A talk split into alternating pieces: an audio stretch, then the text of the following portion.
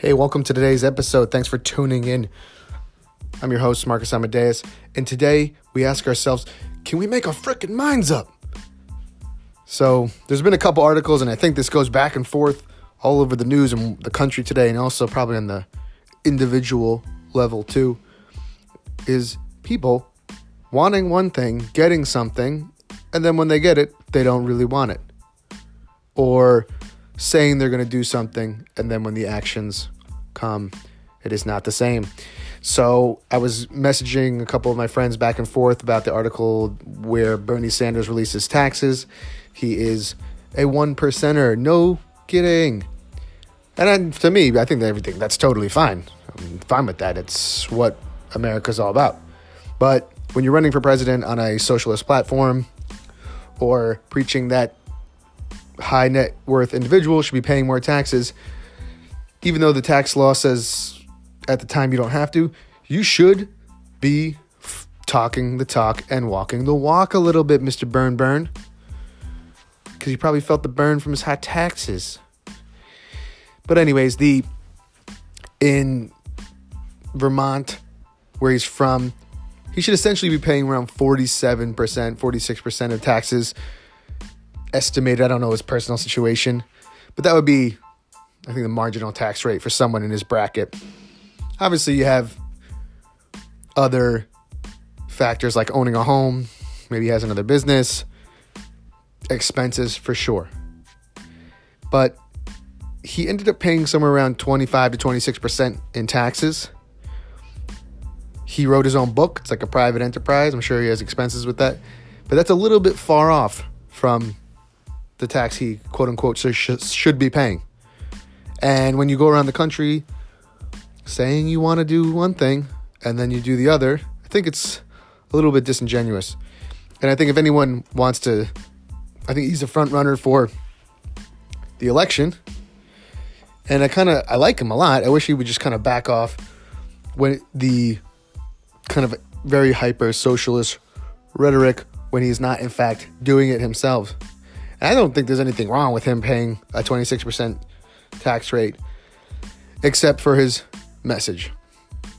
And also, there's one thing to consider is also is that you know for someone like him to sell to make a best-selling book to profit off of, he also has had a platform that was necessary, that was sorry, that was built by being a public figure, paid by paid by tax dollars, obviously having a service, but that gave him the the public platform through tax dollars through his position gave him a platform to go into private endeavors like being a best-selling author.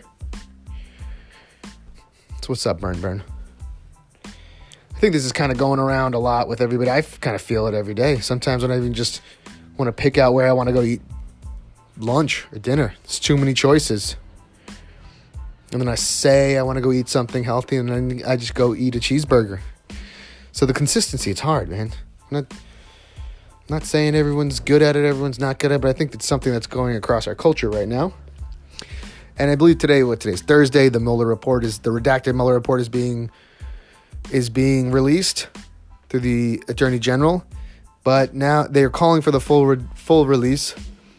But now people and Democrats are they were upset at first because we had a synops- synopsis and now they want it released. It's getting released and now they don't they don't like the way it's being released. You have to redact it to protect privacy of some people and probably national security issues.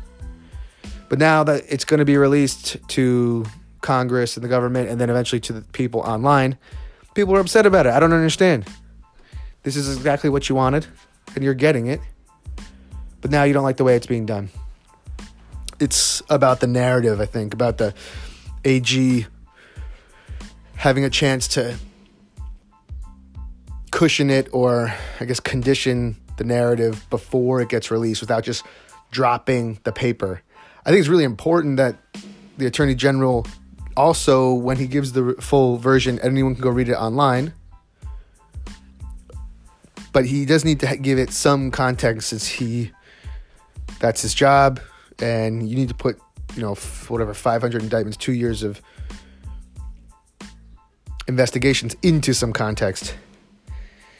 This happened also with the Green New Deal too. We're where they put this forward, everyone was going back and forth, and then finally they were like, "All right, let's vote on it." It got shut down, and then people didn't want to vote on it, and it got shut down anyways.